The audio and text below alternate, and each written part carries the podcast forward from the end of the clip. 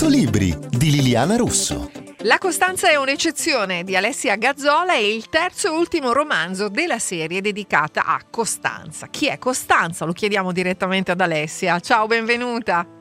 Ciao Liliana, ciao a tutti. Allora, Costanza è una eh, giovane paleopatologa, è questa materia no, che si occupa un po' parte della medicina e si occupa di storia, archeologia, antropologia, insomma intreccia varie discipline e, e lei ci si trova un po' per caso, no? io la chiamo la paleopatologa dilettante, però mm. siamo alla conclusione della serie e insomma forse in realtà la paleopatologia è proprio il suo destino. È vero, è vero. Lei, appunto, come dici tu, è un po' riluttante, però questa volta ad intrigarla non saranno soltanto i soldi del compenso, che comunque non sono pochi, ma un vero mistero a Venezia, perché uno dei motivi che la spingono lì proprio a Venezia è la presenza, prima di tutto, di Marco, l'uomo di cui è da sempre follemente innamorata e da cui ha avuto una bambina.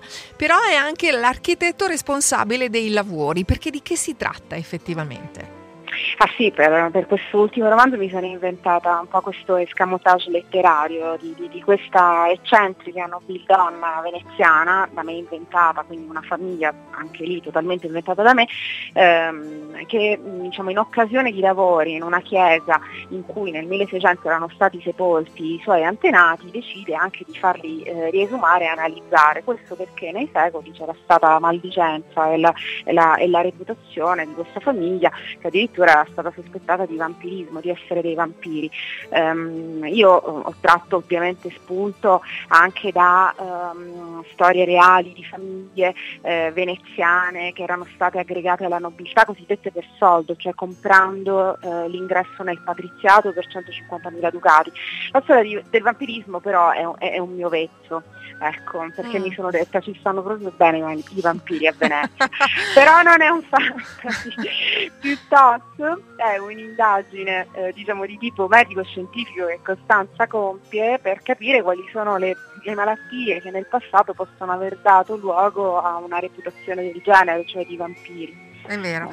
Beh, una delle cose che ti dicevo che mi sono piaciute di più è proprio la descrizione della Venezia di quel periodo del Seicento e anche di come tra realtà appunto e fantasia tu la racconti attraverso la storia di due famiglie. Queste famiglie non sono esistite o sono esistite? No.